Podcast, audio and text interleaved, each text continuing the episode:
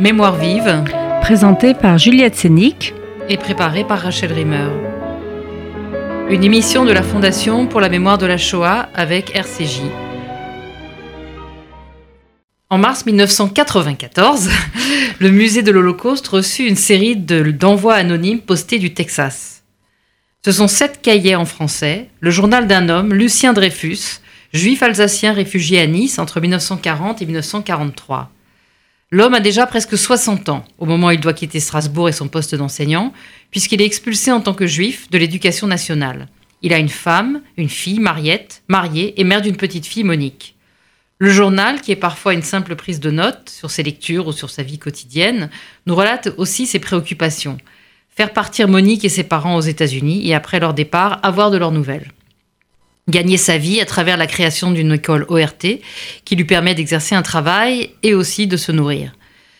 Il relate aussi sa vie sociale et l'on rencontre dans son journal beaucoup de personnes qui ont joué un rôle important pendant la guerre et après la guerre dans les institutions juives. Ce journal est aujourd'hui publié pour la première fois dans la collection Témoignages de la Shoah de la Fondation pour la mémoire de la Shoah. Nous avons d'ailleurs avec nous Rachel Rimmer qui travaille à la Fondation pour la mémoire de la Shoah. Et cette collection est dirigée par Philippe Veil, a pour vocation de publier des textes inédits, des témoignages de déportés ou, de- ou des journaux qui nous éclairent, qui éclairent les multiples facettes de la Shoah en France. Et pour en parler, nous recevons aujourd'hui Jean-Marc Dreyfus, historien, auteur de plusieurs ouvrages sur la Shoah et la Seconde Guerre mondiale, et qui a supervisé cette publication avec Alexandra Garbini, également historienne. Pour commencer, Jean-Marc Dreyfus, comment avez-vous eu, avec Alexandra Garabini, connaissance de ce livre et qu'est-ce qui vous a donné envie de le faire publier? Bonjour tout d'abord, merci de, m'inviter. Je deviens un habitué de l'émission, ce, qui, me plaît énormément. voilà, donc, euh, et puis merci de me donner l'occasion de parler de, ce texte qui, qui est un peu difficile, je dois dire, mais euh, que, que j'ai porté avec, avec Alexandra euh, pendant très longtemps. Ça a été un peu une épreuve de, une épreuve de force pour le, le faire publier. Alors, Alexandra Garbarini est, est américaine, est parfaitement francophone, et elle est professeure à euh, Williams College, donc euh, dans le Massachusetts, aux États-Unis, et elle est la spécialiste, et même qui a- elle qui a fondé le, le sous-champ de, de recherche universitaire des journaux de la Shoah. Donc elle a écrit un, livre qui malheureusement n'est pas traduit en français, qui s'appelle Number Days, où elle étudie euh, ces journaux intimes qui sont tenus par des, euh, par des juifs euh, dans des circonstances extrêmement diverses, donc euh, réfugiés, cachés dans les ghettos, et puis très très rarement aussi, quelques, on a quelques exemplaires de journaux tenus dans, dans des camps de concentration. C'est beaucoup plus rare. Donc c'est son expertise. Et, et c'est elle qui a identifié ce journal euh, qui a été donc reçu au musée de l'Holocauste à Washington dans des circonstances que vous avez rappelées, très mystérieuses. On pourra parler de, du cheminement de ce journal. Oui, parce que finalement, c'est euh, c'est aussi passionnant presque que le. Enfin, disons que c'est avant même le contenu, c'est c'est l'épopée en fait de- de- du manuscrit. qui- Oui, l'épopée du manuscrit est tout à fait étonnant. On a pu le reconstituer. Alors, je pourrais vous donner la, la clé si vous me reposez la question. Et elle a, bon, elle est francophone, euh, germanophone aussi. Elle a, elle- donc ça l'intéressait ces journaux. euh, Il faut savoir les lire en fait ces journaux. On a plus traditionnellement travaillé sur des lettres, sur des courriers, puis naturellement sur des mémoires, des choses écrites par les survivants. Mais là, on est sur quelque chose de, de, de vif, d'une mémoire complètement vive, puisque c'est écrit au jour le jour. Euh, Naturellement, le, le plus grand texte, celui le plus connu, c'est le journal d'Anne Frank. hein. La littérature de la Shoah, c'est quasiment fondé sur un journal, puis on a un peu oublié ça. Alors, elle en a lu des dizaines, et elle l'a identifié. Elle a écrit un premier texte tout à fait euh, universitaire où elle comparait ce journal écrit par un juif alsacien, donc qui vient d'un petit village, on reparlera de son origine, qui est réfugié à Nice, qui est en, France, qui n'est pas dans un camp, qui n'est pas dans un ghetto, mais qui meurt arrêté et qui meurt en déportation à, à Auschwitz euh, à l'automne 1943 avec sa femme. Et elle l'a comparé aux journaux qui étaient connus, qui ont été publiés, qui sont des journaux écrits par des juifs en Europe de l'Est, particulièrement en Pologne. Elle a fait un parallèle, et on en reparlera, je l'espère, où elle explique que ce qui est exceptionnel dans ce journal, tenu par Lucien Dreyfus, c'est pas du tout de ma famille d'ailleurs, je dois le dire, hein, c'est aucun lien de parenté, euh, c'est c'est une réflexion très, très, très dure, très, très violente, très, très angoissée sur ce qui se passe, sur la catastrophe qui est en train de se dérouler. Donc là, on est sur les lois antisémites, sur la politique du Vichy, l'exclusion, et puis les arrestations. Et également, ce qui est tout à fait exceptionnel, euh, en tout cas pour un journal écrit en France, c'est euh, une réflexion, réflexion théologique. Des réflexions sur la raison spirituelle de la catastrophe, et euh, sur la culpabilité euh, spirituelle, non pas seulement des Juifs, mais de l'Europe. Hein. C'est-à-dire que, en gros, pour simplifier, Lucien Dreyfus, il fait un retour vers une pratique religieuse pendant la guerre, ce qui est très très rare. Il y en a eu beaucoup après, hein, 30 ans après, 40 ans après. Il fait un retour, il retourne à la synagogue et il revient vers la Torah. Alors après, en même temps, c'est quelqu'un qui n'était pas complètement éloigné euh, de la Torah parce qu'il a quand même suivi des études rabbiniques. Euh, il a, enfin, à Colmar d'abord, puis à Berlin. On a l'impression quand même qu'il était, euh, qu'il était connecté, qu'il avait, qu'il a été bercé dans cette dans cette éducation. Est-ce que vous pouvez nous parler un petit peu de ce judaïsme alsacien dans lequel il a été éduqué? Alors, on a fait avec avec Alexandra. Donc, je me souviens, c'était une conférence à Paris. Ça fait, peut-être dix ans à l'école normale supérieur sur le négationnisme. Vous voyez, on était un peu loin du sujet. Puis on prend un café comme ça, et puis je, la regarde, je dis, mais il faut publier ce texte. J'avais lu ça, je dis, mais Alexandra, c'est un devoir, en fait, il faut publier ce texte.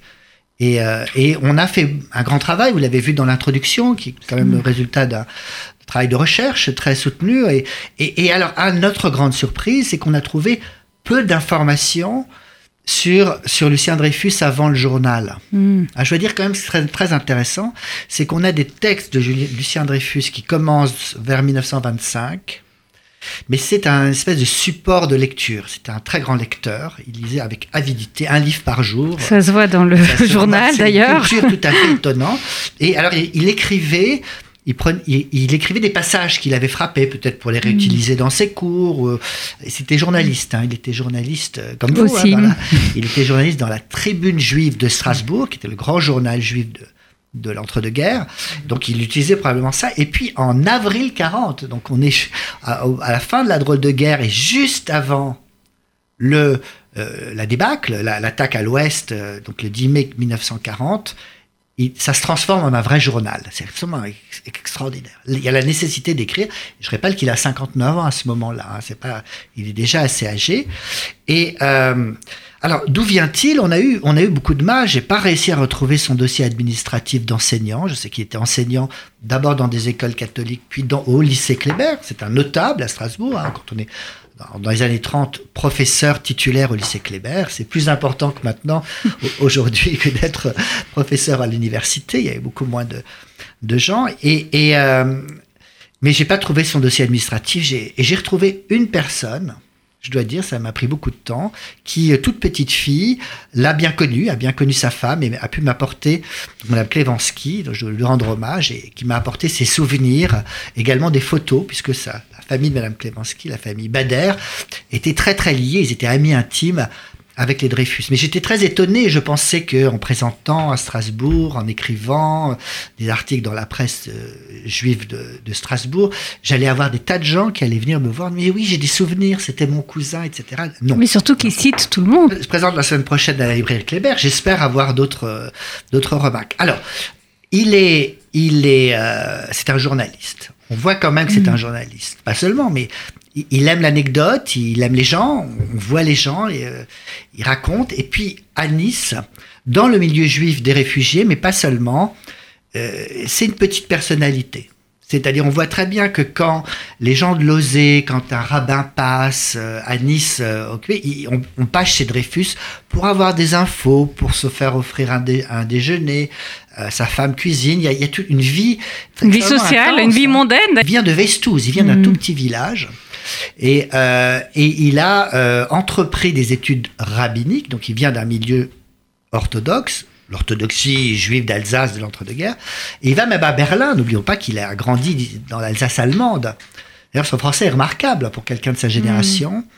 Et il commence des études au séminaire rabbinique de Berlin qui l'interrompt. Et là, il s'intéresse à la littérature et il termine ses études à Berlin, mais des études de lettres. Hein, c'est étonnant. Et il commence à enseigner en Alsace. Euh, dans les lycées, euh, divers lycées strasbourgeois. Puis après, il passe au français hein, en 1919. Ce n'est pas évident. Et il est, voilà, c'est un petit notable. Et, et, et euh, alors il y, y, a plein d'entrées dans ce journal, c'est très mmh. fascinant. Euh, euh, L'une des entrées, c'est sa découverte tout à fait fascinée d'autres juifs. Mm. C'est-à-dire qu'il est dans, dans, ce milieu du judaïsme alsacien qui décrit souvent avec un peu de méchanceté, je dois dire, beaucoup d'ironie. Il est mm. souvent drôle. Mm. Hein, on le, il est souvent drôle, souvent très drôle. Euh, J'ai écrit quelque part avec Alexandre que c'est un moraliste. Hein. Il, Tout a, à fait. il aime comme ça pointer les caractères avec beaucoup d'ironie. Et, et, euh, et, puis il arrive à Nice, où la communauté juive de Nice, il y a des notables, il y a des juifs séfarades, il y a des Algériens, il y a des juifs turcs, il y a des juifs du comtat vénessin. Il y a tout un mélange en fait euh, euh, lié à, bah, à l'histoire de Nice hein, qui le fascine et, et, et qui l'ouvre. Et puis il a des, il a, alors il est très, il n'aime pas les femmes, hein, il est très oui. antiféministe. Les prétentions intellectuelles ne sied pas beaucoup aux femmes, dit-il. Enfin, ça va mieux quand c'est des juifs polonaises, dit-il. alors quand ce sont des juifs alsaciennes, c'est. Et alors il, il voit hein, tout un milieu de réfugiés, des gens qui passent, des bourgeois, des intellectuels, des, des réfugiés juifs allemands. Hein, c'est quand même sa culture, on le voit. Il, est, euh, il cite euh, la Wissenschaft, hein, la science mmh. du judaïsme. C'est vrai, oui. c'est de là qu'il vient. Et, on le voit, c'est fascinant. Et, hein. et d'ailleurs, vous disiez tout à l'heure, enfin voilà, qu'il prend beaucoup de hauteur, et c'est ça ce qui est assez surprenant, c'est-à-dire que pour lui, ce, les, les, événements auxquels il, il, assiste, il les, il les lit. Euh, à travers euh, l'histoire juive, euh, comme quelque chose de plus large. pour citer par exemple des passages, hein, euh, il dit euh, en fait euh, on passe un petit peu à côté de, des choses parce que euh, tout ça, le reste de ce qui préoccupe les miens, comme la guerre, ne sera rien vis-à-vis -vis du problème posé par la Bible. Il y a un Dieu qui punit et qui récompense. Oui. Et à chaque fois, on voit qu'il il prend une hauteur euh, par rapport aux événements qui est assez surprenante. Ce n'est pas un grand mmh. esprit philosophique mmh. construit. Il est plus littéraire, plutôt littéraire. Tout à fait. Hein, et passionné d'histoire aussi. Mmh. Euh, mais sa pensée est plus subtile. C'est-à-dire, mmh. il ne dit pas les Juifs sont punis parce qu'ils ont abandonné, mmh. la, abandonné la Torah. Ce qui est, se dit beaucoup dans le milieu mmh. orthodoxe aujourd'hui, euh, c'est une, une, espèce de pensée unique pour expliquer la chose. Il dit pas ça. Il dit il y a un effondrement spirituel. On a Global, pas que pour les, enfin, qui est chez les juifs, chez les israélites, mais aussi, mais chez, aussi les, chez les chrétiens. Et, et d'ailleurs, c'est plutôt chez les chrétiens. Enfin, quand on lit son texte, on a quand même le sentiment qu'il dit que c'est plutôt la débâcle morale et qui fait qu'on se rend même pas compte de l'horreur du nazisme, on se rend même pas compte du degré d'immoralité auquel, euh, auquel et, on est arrivé. Il va, il va à l'église à un moment, il y, a, il y, a, un de ses amis qui, qui, qui meurt. Il, il, circule beaucoup, hein, mm. il bouge beaucoup. Il va à l'église et il sort de, de cette messe d'enterrement. De, il dit mais, mais c'est comme chez nous, quoi. Enfin, il y a un dessèchement de la spiritualité. Alors c'est très intéressant. Il va euh, boulevard du Bouchage à Nice, qui est la synagogue des Juifs de l'Est. Une toute petite, un petit stibel comme ça qui est et qui n'est pas du tout la grande synagogue où il y a les grandes orgues et, euh, et des Israélites, euh, la bourgeoisie israélite de Nice, très installée. Et, euh, et, et, et, il dit c'est là qu'il y a et, et, il y va enfin c'est très étonnant pour ce juif alsacien euh, le juif alsacien est plutôt un mépris pour ces, pour les juifs de, de, de l'est et, il y va et il dit mais là là il y a une vraie une vraie ferveur une vraie et une connaissance aussi des textes. Alors il aime la Torah il cite il constamment souvent, les, euh, la sidra de la semaine. Et il est émerveillé comme un petit garçon. Il, Puis il remarque beau, aussi les petites différences de rites et tout ça. Enfin, voilà. a, on voit que voilà qu'il y a Par contre, tout un Ce n'est pas un talmudiste. Ça, je, m'a oui. beaucoup étonné. Il n'a pas de connaissance du Talmud. Mm. Ce qui m'a beaucoup intéressé avec Alexandra, on a eu des lectures, euh, c'est intéressant, puisqu'elle mm. ne voit pas les mêmes choses que, que moi. On, on a écrit à quatre mains là, cette forte mm. introduction de qui est remarquable. voilà. Euh, ce, ce, qui, moi, m'a intéressé beaucoup, c'est qu'il a cette double culture alsacienne mmh, que mmh. moi, je n'avais pas vue. C'est-à-dire mmh. qu'il cite aussi bien Rousseau, Voltaire, il est passionné par l'histoire du 19e siècle, il cite des auteurs inconnus, euh, et puis, euh, et il cite donc ces, ces auteurs allemands, la Wissenschaft, etc. Et y compris euh, dans leur condamnation, dans, dans sa condamnation d'antisémitisme. Par exemple, il cite les passages de Luther euh, les plus antisémites ou d'autres choses, enfin, ou Voltaire. Enfin, à chaque fois, il y a une, aussi une réflexion sur l'antisémitisme, hein, qui revient avec même aussi une réflexion politique, puisqu'il parle du sionisme, il parle d'Israël, euh, enfin, enfin du projet de Herzl, ça, ça revient quand même assez souvent, avec euh, les Américains qui vont pouvoir appuyer le, le projet. Et, et, je pense qu'il faut aussi dire, voilà, tout, tout l'espoir qu'il met dans l'Amérique, et d'ailleurs, il réussit à faire partir euh, sa, sa, sa, petite fille et sa fille. Alors ça, je pense que c'est aussi un, un, un, passage qui est pas très connu. Enfin, ce, ce, ce travail entre Lozé et les Quakers pour faire partir. Alors, on sait que ça fait partir, qu'ils ont fait partir beaucoup d'enfants, qu'il y a eu 1000 visas euh, pour des enfants juifs pour aller vers les États-Unis.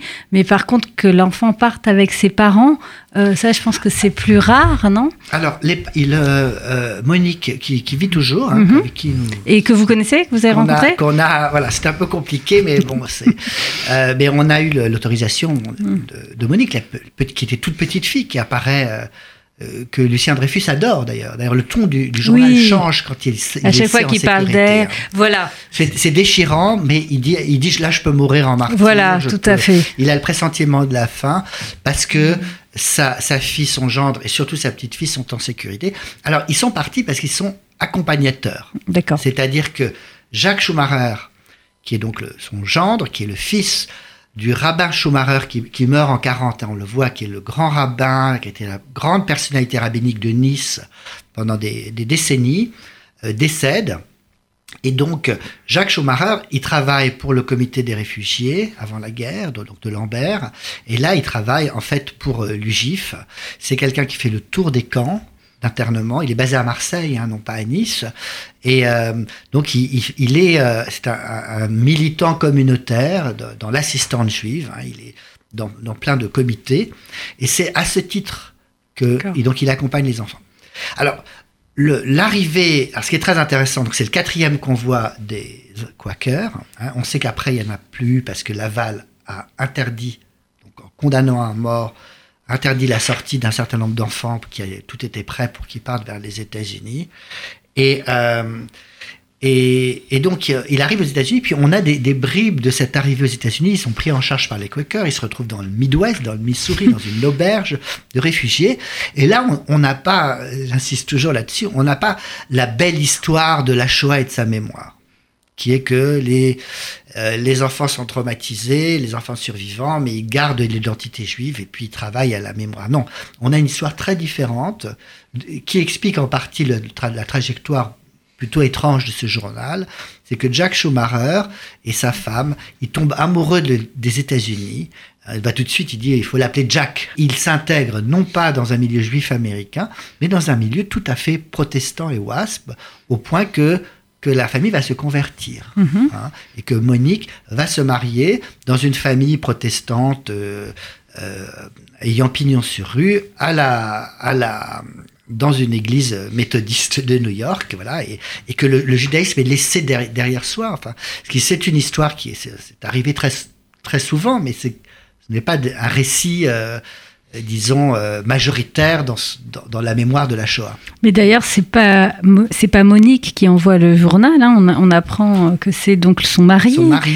et mais qu'il le dit pas à Monique. qu'il ne dit pas à Monique. Il y, a, il y a- il y a ce journal qui est dans l'armoire. Il y a la, donc, euh, euh, Mariette qui, qui est très vieille dame, qui a des, années de maladie, qui décline très doucement. Et, il y a comme cette mauvaise conscience, ce journal. Donc c'est sept cahiers. D'ailleurs, il en manque un. hein. On a peut-être qu'il va plusieurs mois qui, qui manquent, qui sont dans l'armoire et on ne sait pas quoi en faire. Comme pour s'en débarrasser, le mari de Monique va l'envoyer anonymement avec quelques autres documents. D'ailleurs, il y a des dessins, il y a des, quelques photos au musée de l'Holocauste qui font un travail formidable, qui l'ont soigneusement inventorié et l'ont mis à notre disposition et sont en train de le traduire. Mais Monique le savait que son mari avait fait ça ou pas? Enfin, on sait pas. Je ne sais pas. Je ne sais pas. Voilà. Parce que c'est non, c'est c'est c'est étrange quand même. Et, et donc, enfin, racontez peut-être quand même comment comment ils ont retrouvé la trace de Monique parce Alors- que c'était là aussi un petit Donc peu. on n'arrivait pas à trouver la trace puisque l'envoi est anonyme. On avait juste l'enveloppe qui a été conservée avec un tampon du Texas. Plusieurs enveloppes, puis c'est arrivé en- par, par envoi successif. Et euh, en fait, grâce aux énormes bases de données de la presse américaine, on a pu trouver le nom de Schumacher dans l'annonce du New York Times de mariage de Monique. Hmm. Hein, donc Schumacher apparaît, Et puis on voit, bah, c'est Monique qui se marie avec un monsieur Allen, voilà. Et donc, donc on a son nom de, de famille, ce qui permet bah, de voir qu'elle habitait effectivement au Texas et, et de, et de la contacter. Enfin, ça a été un travail de détective qui a été surtout fait par les, les remarquables archivistes du musée de l'Holocauste à Washington. Ça a pris des, des mois et des mois. Des mois et, des mois. Et justement, à propos de- des archivistes, est-ce que ça arrive souvent finalement que les gens envoient euh, des, des pépites, enfin des, journaux qui sont publiables? Enfin, on pense aussi au journal d'Hélène Baird, hein, vous avez cité Anne Frank, mais enfin, pour moi, la- la- le grand journal qui a été trouvé comme ça, envoyé euh, et, et publié dans les, les dernières années, c'est aussi le, journal d'Hélène Baird? Tous ces journaux de la Shoah ont une histoire. Que ce soit les journaux les plus connus, ils sont, ce sont tous des textes qui se sont promenés, il manque des pages, etc. Et c'est, forcément, c'est ce sont des, des, des journaux qui surnagent de- du naufrage.